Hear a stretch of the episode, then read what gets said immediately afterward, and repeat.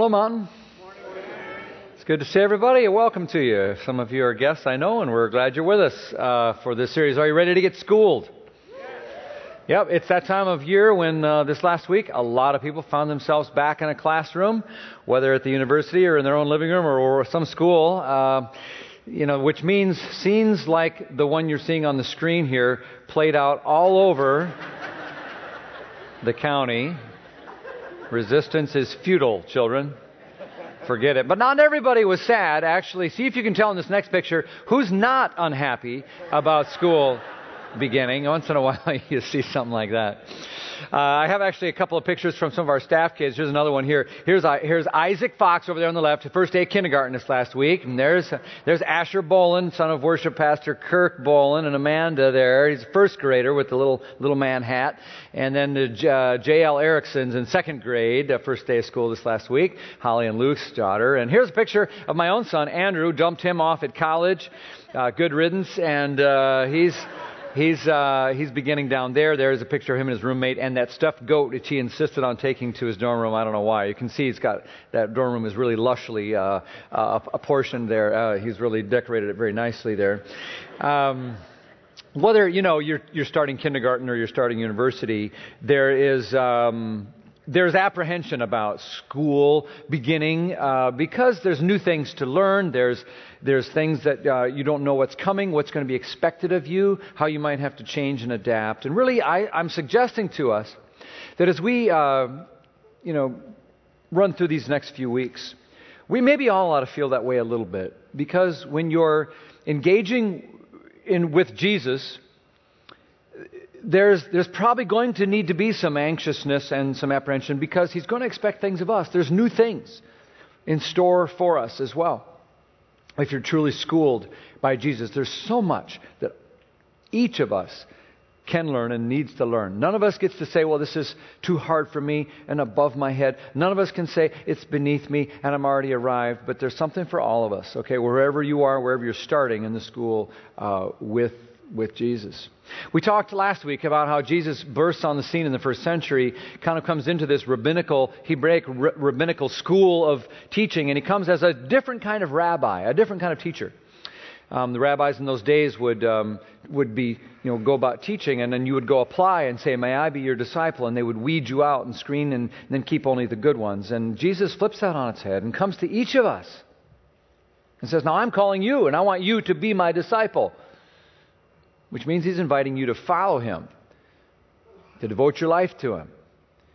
Not just to learn a few things about what he thinks, but essentially to be like him. And that's what it means to be a disciple, to be a student so that you become like Jesus. Because in the school of Jesus, it's about way more than absorbing information, it's about character transformation. It's about more than information dissemination, it's about life transformation.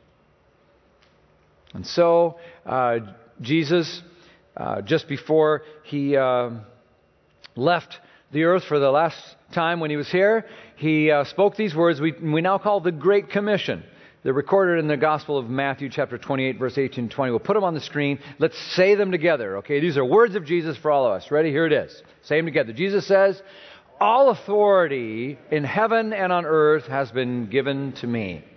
Therefore, go and make disciples of all people, baptizing them in the name of the Father and of the Son and of the Holy Spirit, and teaching them to obey everything I've commanded. So here's Jesus. He calls us to be disciples, and he says, Now go make other disciples who will make disciples, who will make disciples. Because as we follow Jesus in the school of Jesus, that's the key for us to, to fulfill God's mission to save the world through what Christ has done on the cross. So you start becoming a disciple by getting baptized, and some of you haven't taken that step, you need to. We have a baptism splash plan. We have a swimming pool put outside here on the Mountain Road campus, right out here in the parking lot, September 20th. Sign up and get yourself dunked. That's how you get started. But don't stop there. He says, goes on to say, teaching them to obey everything I've commanded. That's what the Schooled series is trying to say is, where do we start if we're going to be students of Jesus, disciples of Jesus, and, and how do we get started with the teaching them to obey everything I've commanded?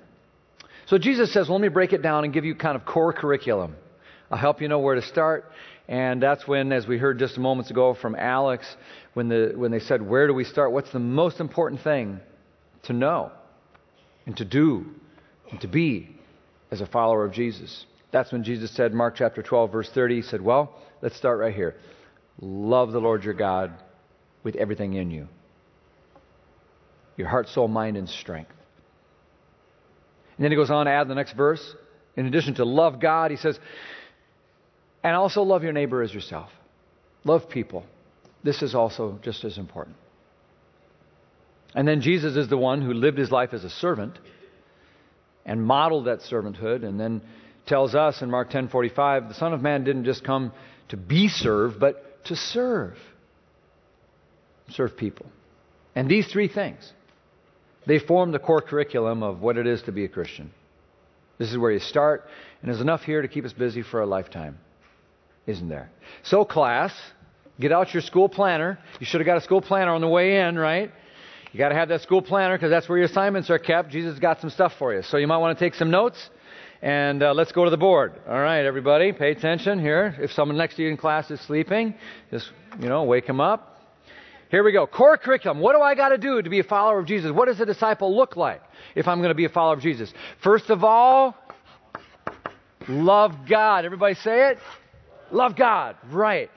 Here we might picture this as, as two arrows kind of moving this way, one down, one up, because that's the, that's the direction of the relationship when we talk about love God. Picture a child who has skinned their knee, a little boy or girl, running in the driveway up to the house with their arms up, lip quivering, reaching out for daddy, and then daddy coming out of the house, arms down to meet and they embrace because there's a history of relationship there of trust and love and security and warmth. And that picture is what's at the heart of love God, right here. There's two kind of components that help us flesh that out. If you want to love God, you got to find a way to worship together with some other people. And in addition to that, we've got to find a way to abide alone where it's just you and Jesus hanging out with some FaceTime. These two things love God. The key question, the key question that the teacher wants to know here is when is this stuff happening in your life? That's the teacher's notes, part of your, your notes here. The teacher has a, a, an assignment for us to answer. If you can't answer that when question, it may not be happening really, and so your relationship with God is going to be weaker. Okay? Love God. What's next? Come on, this is class participation. You're graded on participation here. Love people. Right, love people. Love people. And here we might draw the arrows instead of this way, we draw them in facing each other this way because it's, it's representing the coming together. You could picture it with your arms instead of up like this, kind of like you got an arm around two people because you can't do this Jesus thing alone. You've got to be connected with some others. So there, the two kind of takeaways or components here are hold on and reach out. Okay? Hold on refers to the fact that you've got to be on the journey with Jesus with some others who are also believers in Jesus. You can't be a solo, lone ranger follower of God and expect to survive. You've got to hold on to some others. At the same time, we've got to reach out to some others who are far from God. Remember, we're to make disciples of all people, not just those already in the family. So you're holding on, but you're also at the same time reaching out. There's someone in your life that you know who doesn't know God. So you're holding on to some others who know God and know you, and you're reaching out for some others that you know who don't know God. Love people. The key question here from the teacher is who? What are the names? What are the names of the people in your life that you're holding on to in Christian fellowship? Are you in a group? Are you connecting with some other believers? What are their names? And, and what's the name of the person or people that you're building relationships with?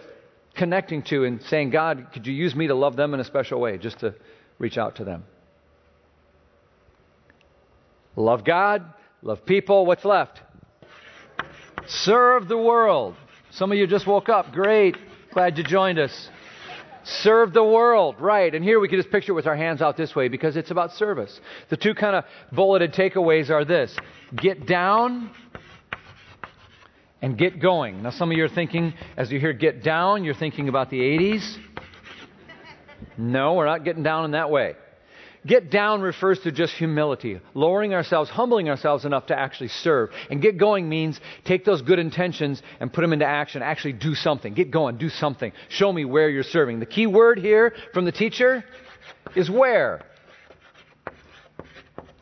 Where are you demonstrating humility and serving on a regular basis? If you can't answer that question with specificity, chances are it's a noble, well intentioned, good idea in your head that's only coming out every so often, maybe not as often as you think. And it's probably not marking you as a person. And your relationship with God, your discipleship with Jesus, won't, uh, won't be what it could be. Here we, we got the arrows going out this way. So that's it. Love God. Love people serve the world. You try. All right, you can do it. Hands up. Is it okay? Yep, you're good. You can be sure. Ready? Love God. Love people. Serve the world. Pretty lame so far. Let's try it again. Y'all get it like a C minus so far. Ready? Love God. Love people. Serve the world. Okay, now you can just flip your hands over and serve the world by massaging the shoulders of the person in front of you. Okay, one more time. Ready? You got it. Really good. YMCA. Okay, so yeah, that's it. That's the idea. You know what? Someone says, How do I get started following Jesus? It's right here. You start by loving God and loving people and serving the world. Someone says, I've been, I've been following Jesus 80 years. What's left for me to do? When the experts of the law came asking Jesus, What, what do we need to do? We're already experts in, in matters of religion and faith. And he said, How about you start right here? Love God, love people, serve the world. There's something for all of us. We want to kind of dig into these things over these next couple of weeks, and you might want to be taking notes here. This is how uh, Mountain is structured and organized, and it's also a challenge for each of us to kind of live our lives based around these three things love God, love people, serve the world. Okay? Let me give you, a, today we're just going to talk about love God. And we're going to focus on those two components underneath. But first, we just have to remind ourselves that this is a relationship we're talking about. That God actually loves us. I know so many people that go through the motions of their Christian life without really ever letting that truth sink in. That God is love. God is a God of love. He's created us out of love for a relationship with love. When we think of God, so many people think of condemnation and guilt and fear and shame and like He's out to smack you. The Bible says God so loved the world and the people in it that He gave His most precious possession, His own Son, that whoever, any of us, would trust and believe and follow that Jesus Christ as Lord and Savior, that that person would never die but live forever.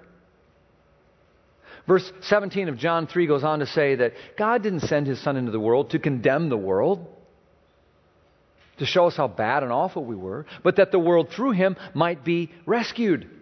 God loves us, and that means you can love God back. There's a relationship there, and that's what we're talking about. Jesus wasn't talking about memorizing some data about God or sort of doing some things that you think will make God happy and less angry at you. He's talking about the fact that God loves you. Guess what? You can love Him back. There's a relationship there, and that's where we have to begin. When you have a love relationship with God, that's different than any kind of going through any religious motions. It's what gives you a kind of staying power to your faith.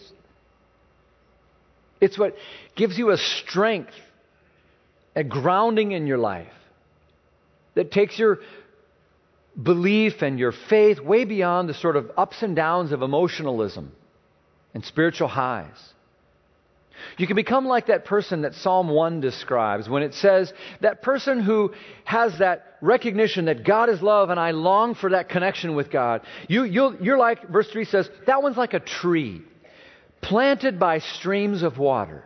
So the tree is planted by the edge of the river where the roots go down deep and there's nutrients and water beneath the surface that is going to constantly feed that tree. And it's going to yield fruit in season. Its leaf doesn't wither. I know way too many Christians whose leaf withers. They fade, they, they get bored, or easy, a little opposition comes along and they wilt. if there's temptation or something better comes along or where they just drift away, if you, you want to be deep, you, you got to stay connected, you got to get your roots down, and that, that, that doesn't happen through a bunch of stuff you try to do. It happens when you know God loves you and you love Him back. That's what Colossians 2 is getting at when it says, So then, just as you receive Christ Jesus as Lord, now continue in Him and be rooted and built up in Him, strengthened in your faith as you were taught. So, if you want your life in God to look like that, well, what do we do? Well, there's these two non negotiable core fundamental practices that are absolutely vital components of your relationship with God. And here they are. Same with me. What are they? First of all, if you want to love God, you're going to worship together and abide alone. Let's start with worship together.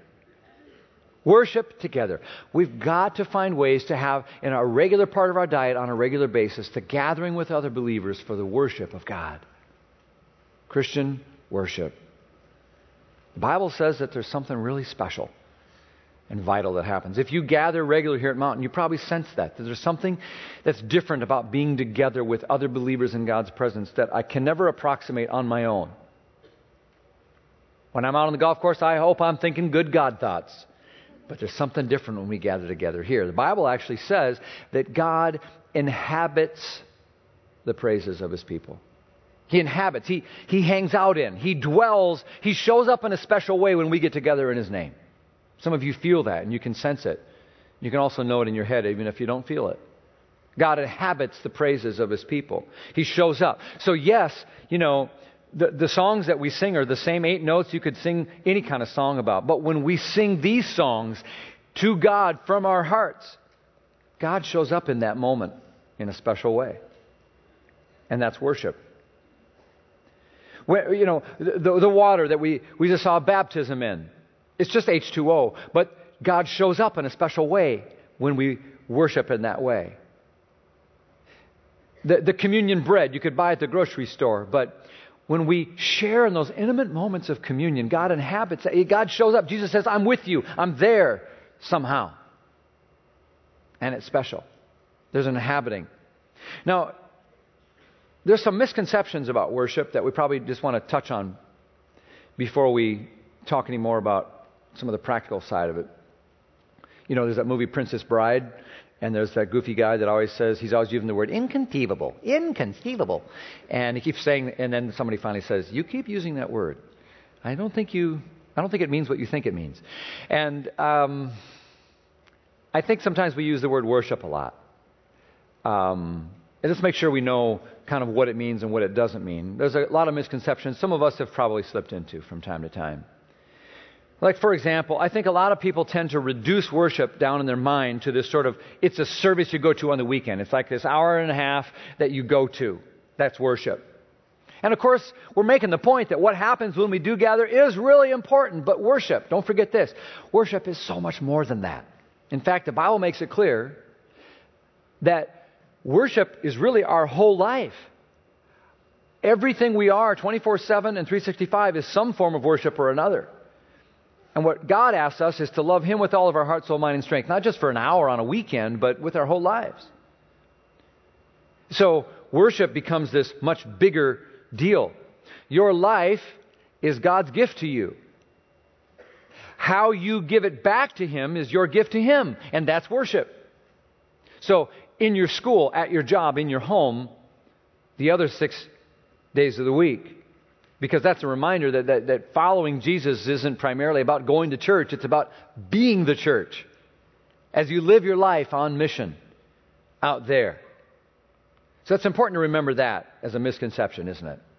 Another misconception, I think, is that we come to worship to kind of get God to do something for us. Like, like, like if we put in our time, it's sort of maybe going to give me a good spiritual kickback. You know what I'm saying?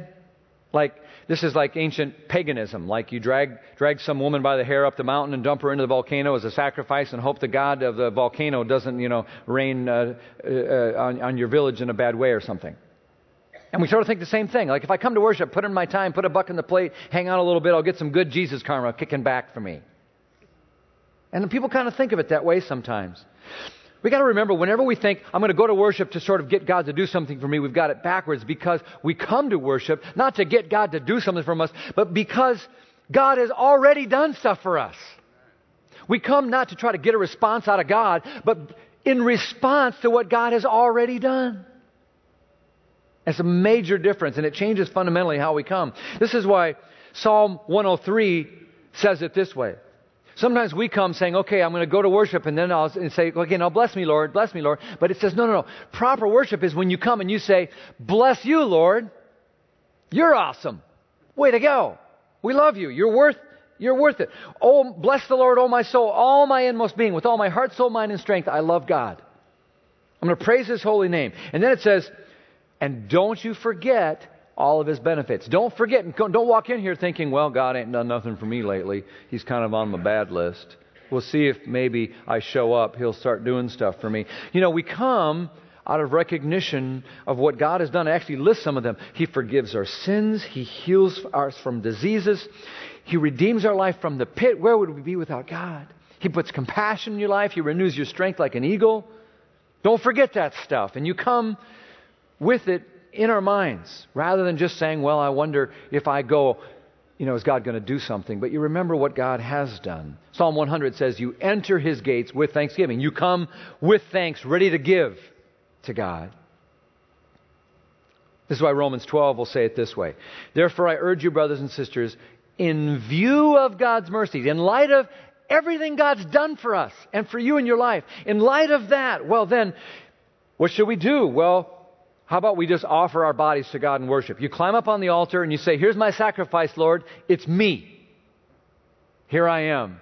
That, the Bible says, is your reasonable act of worship. So we respond to God because of what He's already done. And the last misconception might be I think in America particularly, we tend to think of worship as a spectator sport. It's like an event or a concert you go to. And I know it's hard. You, know, you were sitting in rows. You come in, there's a screen, there's a stage, there's talented musicians, handsome hunk of a guy preaching. I know it's hard to take your eyes off. I get it. I know it's hard. But we, we can't get into this spectator mode like we're Simon Cowell or something, you know, or, or America's Got Talent. We're just kind of rating things and spectating and observing from a distance because we're going to miss what God has invited us into, which is a real relationship where we love Him and we're gathering with others. So, you know, don't, you know, I kind of sit there and kind of listen to the sermon and sort of rate it. You know, it's like, well, there's a seven because the jokes weren't that funny or whatever, you know. Guess what? It's not about you. It's not about you. It's not about me. We're not the audience. We're not the audience. Who's the audience? There's an audience of one in worship, and it's God. And so all of us come together. Here's what the Bible says it's amazing. We come with our brokenness, we come with our sinfulness, we come bumbling and humbling ourselves and fumbling as we try to just bring some worship to God, saying we love Him, saying we're sorry, saying we're, we're needy, we're needy, we need Him. And, and guess what? In that, that's worship, and God says, I like that. And I'll inhabit that. And that's what worship is. And so, my advice to you as we think about worship and how you're going to get this element in your life, my advice to you is get here. Make it a priority. Somehow, some way in your life, if you want to follow God, make gathering with other believers on a regular, consistent basis for worship a high, non negotiable priority in your life. Don't tell me you want to grow in God if you're not gathering to worship with His people. So, you know, you can that's one reason we work so hard at Mountain. We got nine services to choose from. You know, find one. Make that your place. We'll work very hard to make it a place where we can meet God. We're going to prepare well and be ready. But it starts with all of us coming and, and agreeing that we're going to not be spectators, but we're going to do our best to participate instead of spectate. When the songs come on the screen, you know, do your best to pull yourself out of your shell, get your arms unfolded, quit saying, well, I don't know this one, or I'm going to check my mail. You know what? Just do your best to let the words come off the screen into your mind. Think about what they're saying. Let them echo around in the chambers of your own heart. And then offer some squeaky sound out your mouth. Don't worry what it sounds like. Offer it back to God as your own prayer, your own song. When communion comes and it's passed, and we have those moments of quiet and somber moments, just it, it could be the only little haven you have during the week to really connect with God, knowing you're in a safe place with other believers to do that. Meet Jesus there at communion every week. When the sermon's there, instead of just only wondering who's preaching or what they're going to say, maybe try to figure out what God is saying to you through His Word and then what you're going to do about it. And in these ways, see, we engage and we, we're not only gathered with others, now we're connected to God. And it's going to help you grow. It's going to help you grow. The weekend service, friends, it's like a, it's like a locker room talk. The real game's out there on the field. We know that. But every so often we come together in the locker room, we huddle up with the team. And Coach Jesus gathers us around and says, "Okay, team, you're not crazy. Hang in there. I know you got beat up this week. We're gonna, we're gonna, we got, I got a game plan." And, and and and Father God runs around with Holy Spirit, Gatorade, and gives you all a big shoot of juice. And then and then you get the Bible out, the, the, the playbook, and we go over things. We say, "Now let's go get them again." And we get filled and and we're ready to go. So so that's what we need to be here together. Number one, worship together. Everybody on board? Okay. I'm not saying this to drum up business. I'm saying it because if you want to follow Jesus, you got you to have this piece. Second, the second thing, abide alone. There's times when the whole family's got to get together, yes, but there's other times you got to just you and Jesus hang out one on one. I sent my kid off to college. Haven't heard from him yet much. You know, a little text here and there. But there's a day coming. We got our we got our Google chat. We got our FaceTime. It's going to be like, okay, dude, what's up? You know, how's it going? What's happening? How far is your class? Did you make it to class on time? What's going on? You know, any cute girls? All that stuff. We're going to catch up face to face. Okay? And we need to do the same thing with Jesus, don't we? Life gets busy, you know, it's hard. Stuff going on all the time. And we can mean, I want to serve God. And before long, if we're not careful, we're just going through motions, but you got to have face time. That's what abide alone means some one on one time with you and the Lord. You know, um, Jesus uses this word abide. It, it, appears in John chapter 15. He's helping disciples kind of be ready for hard times that might be coming, just like we might have some hard times that might be coming. And that's when he says it's really important that you remain in me. John 15, 4. You remain in me, in me, in me, and I'll remain in you. It's, or it's the word abide. You sometimes see it translated that word. Abide. Abiding in Him and He in us. It means to remain closely connected, like knit together at a soul level with Jesus. So there's a real kind of connection there. It means more than visit, it means I'm going to live with, dwell with, remain, abide, hang out with. How close are you to Jesus? That's He's hoping if you remain in me, I, he promises, I will remain in you. I'll abide right with you. There'll be a kind of latching onto. So we're weaving our lives and souls together at every level. We're aware of His presence. He's in our minds and thoughts, and He's, and he's connected to us, and it's like super glue to the soul. Abide with me, and I with you. We've got to have that in our lives. He's, he's using a, um, a botanical, like an agricultural term referring to the way vines and branches were attached. And in that culture, that was a big deal. Look at verse 5. He says, Jesus says, I am the vine. That's the main stalk, like the trunk of a tree. I'm the vine, and you are the branches that come off the, the main vine. If a person abides in me and I in them, that person will bear much fruit. So it's like a, a branch that is grafted in to this particular vine. And if you do that, you're going to bear much fruit. If you're not connected to the vine, you're apart from me and you can do nothing. So the vine is where the nutrients come up from the ground and are fed out to the branches. And that's the kind of life we really need and want. It's the relationship we want. Jesus says in verse 1, I'm the true vine. You might take your branch, you might try to attach it to some other vine, and graft it in, start taking your nutrients. So the question, but, but it's not going to lead you to the fruitful kind of life you really need and want. So you're a branch. So the question becomes what vine are you attached to? From what source are you hoping to draw everything that's important in your life? When, when you're scared, where do you go? When, you're, when you need to make a decision, who guides you? When you're heading someplace new, how do you know where to go? This is what it means to be connected as a disciple to Jesus, like a branch to a vine. I think sometimes the reason that people who want to say, well, I'm trying to live like a Christian, but they still maybe feel flat and miserable so much of the time, or they, they feel like they, they're hollow inside, have no meaning or purpose, or, or they, they get upset all the time, or they can't handle their anger issues, they can't kick their addiction. They don't really grow or change that much. Or, or people who say they want to be a Christian, but they can't release worry or unforgiveness.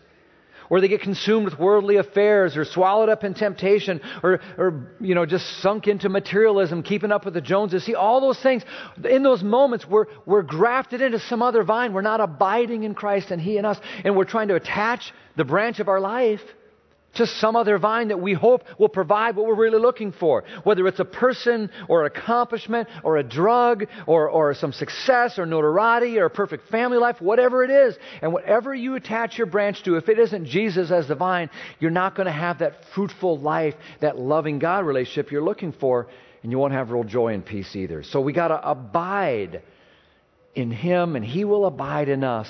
Attach the branch of your life to Jesus. So, how do we do that? Well, first of all, we have to make time for it. Make time for it. Because one of Satan's big things is he's not going to tempt you with sin. Sometimes he'll just tempt you to be too busy for God. That's just the easiest thing he can do. Like any other relationship, if you don't make time for it, it won't grow and flourish. It's that way with Jesus a couple that hangs out together so much at the beginning. They're just, you know, they're playing Yahtzee together, they play tennis together, they go for pizza, they do all this stuff together. Someone says, Oh, you know, you better get a date night. They're like, We don't need a date night. We got a date life. But then they get married and kids come and jobs get busy and life gets in the way and they start drifting apart. They don't do those things anymore. What happens? Someone says, You better get a date night. They're like, You're right. So they set time aside and they say, you know what? We're going to play Yahtzee Friday night and then we're going to play tennis. We're going to eat pizza. They put back into the life the things that the relationship needs and it can flourish again. Friends, I need to do the same thing with Jesus. And so do you. Make time for it. Except instead of just only playing Yahtzee and tennis and eating pizza with Jesus, you do all those things, but there's two other things I want to give you that will really help you abide alone. You know what they are? Bible and prayer. Make time for Bible and prayer in your life if you want your relationship with Jesus to grow. Bible and prayer. Prayer, simply the real you having a real conversation with the real God. Talking to God, keeping it real. The teacher wants to know when are we doing that again? When is that happening? Bible? We're talking about somehow you getting into the Word. Get into the Word somehow so that the Word can get into you. And when that happens, we get past absorbing information from the Bible to life transformation with Jesus. Bible and prayer. How's it happening? When is it happening in your life? Now, as we, as we talk about this, it's important to probably remember that we don't all learn and grow in exactly the same way.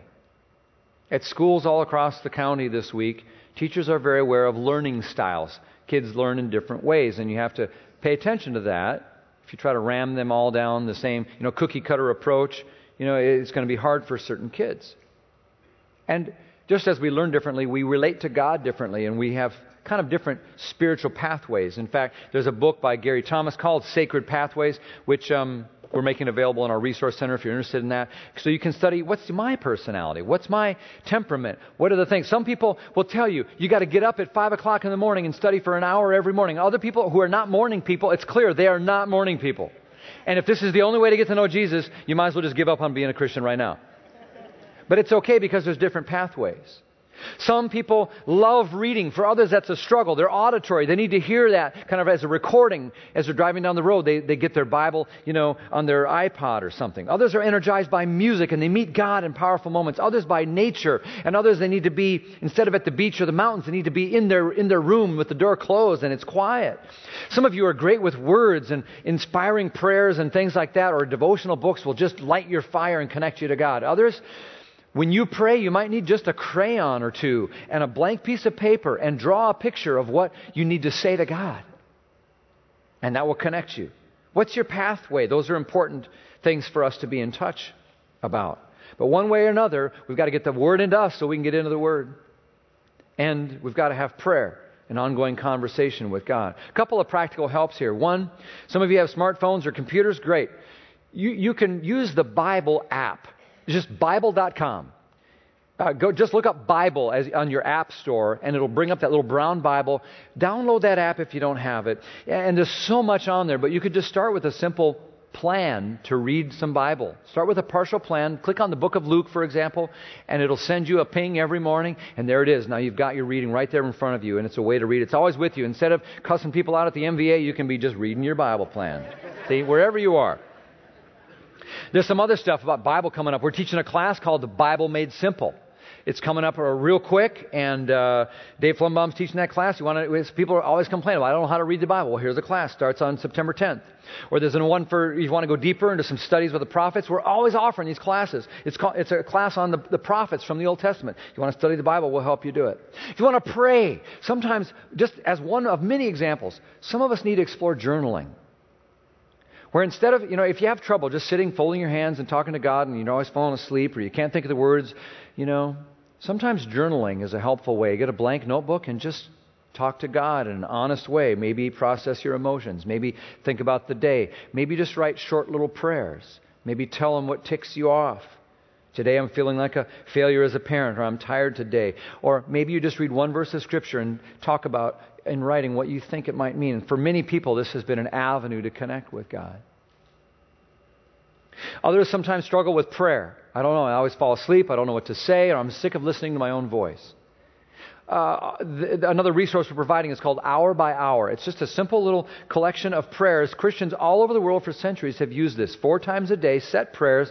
You can borrow the words from the Bible, borrow the words from some other Christian who's already written them down, and, and let those be your prayer. Sometimes that's refreshing and it connects you to a wider church, and that can be an important, powerful way. I'm going to give you about 15 seconds right now to get your planner out and do your best to answer this question When? As you desire to love God and connect with the Lord through gathering together and abiding alone, when is that going to happen? What does it need to look like? Go ahead and write whatever you're led to write on there right now as your takeaway, your homework, and a moment of kind of just deciding how you're going to get clarity on that.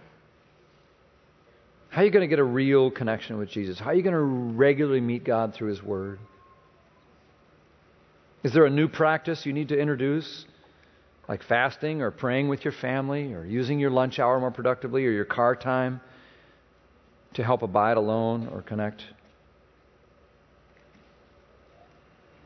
Is there a commitment to how you come to worship and when that would strengthen your walk with God?